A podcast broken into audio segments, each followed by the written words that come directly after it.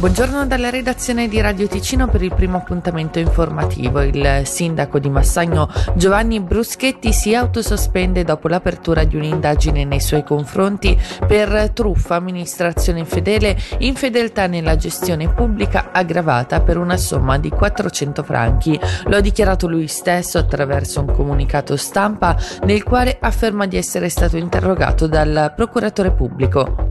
La FIMBA, la Federazione Internazionale di Maxi Basketball, ha annunciato che il diciassettesimo campionato mondiale di questa disciplina si terrà in Ticino. L'evento si svolgerà dal 27 giugno al 6 luglio 2025 a Bellinzona, Locarno e Lugano. Il Maxi Basketball consente a uomini e donne di continuare a praticare il basket competitivo dai 30 anni fino agli 80 e oltre. Il campionato mira a portare in Ticino oltre 4 400 squadre da tutto il mondo. Sentiamo allora il presidente di FIMBA Svizzera, Omar Ulrich, al microfono di Federica Bassi.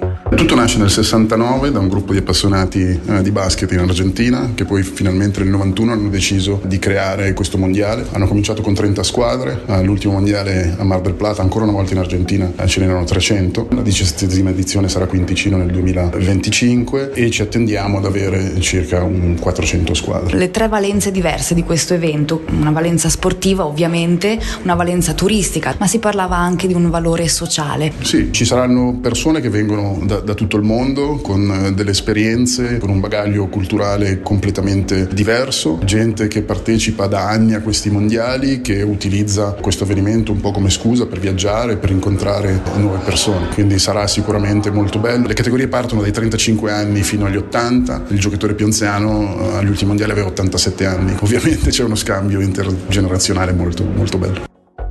Le elezioni federali al centro del Consiglio cantonale dei giovani, il più grande nel suo genere da 30 anni a questa parte che si terrà a Locarno da questo venerdì fino a domenica. 160 ragazzi provenienti da tutta la Svizzera si confronteranno fra di loro al DFA della SUPSI dove si terrà il discorso d'apertura con il presidente dell'UDC Marco Chiesa ma anche altri esponenti della politica, tra questi il presidente del governo Raffaele De Rosa che interverrà nel corso corso del plenum previsto al Palacinema. Sentiamo il portavoce del Consiglio cantonale dei giovani Adriano Conte. È l'evento dei parlamenti giovanili più uh, importante organizzato ogni anno dalla Federazione dei Parlamenti Giovanili. Ha come principale obiettivo di essere un momento di scambio. Ci sono diversi tavoli di discussione, diverse attività che vengono organizzate e quello che è il fine è quello proprio di permettere uno scambio di sviluppi, di tendenze. Quest'anno abbiamo scelto il tema delle elezioni federali come il tema principale, faremo diverse diverse riguardo alla votazione, ci saranno diversi partecipanti che sono dei candidati alle elezioni federali per discutere sì, dell'aspetto delle elezioni federali che quest'anno sarà, sarà il tema di tutto il weekend.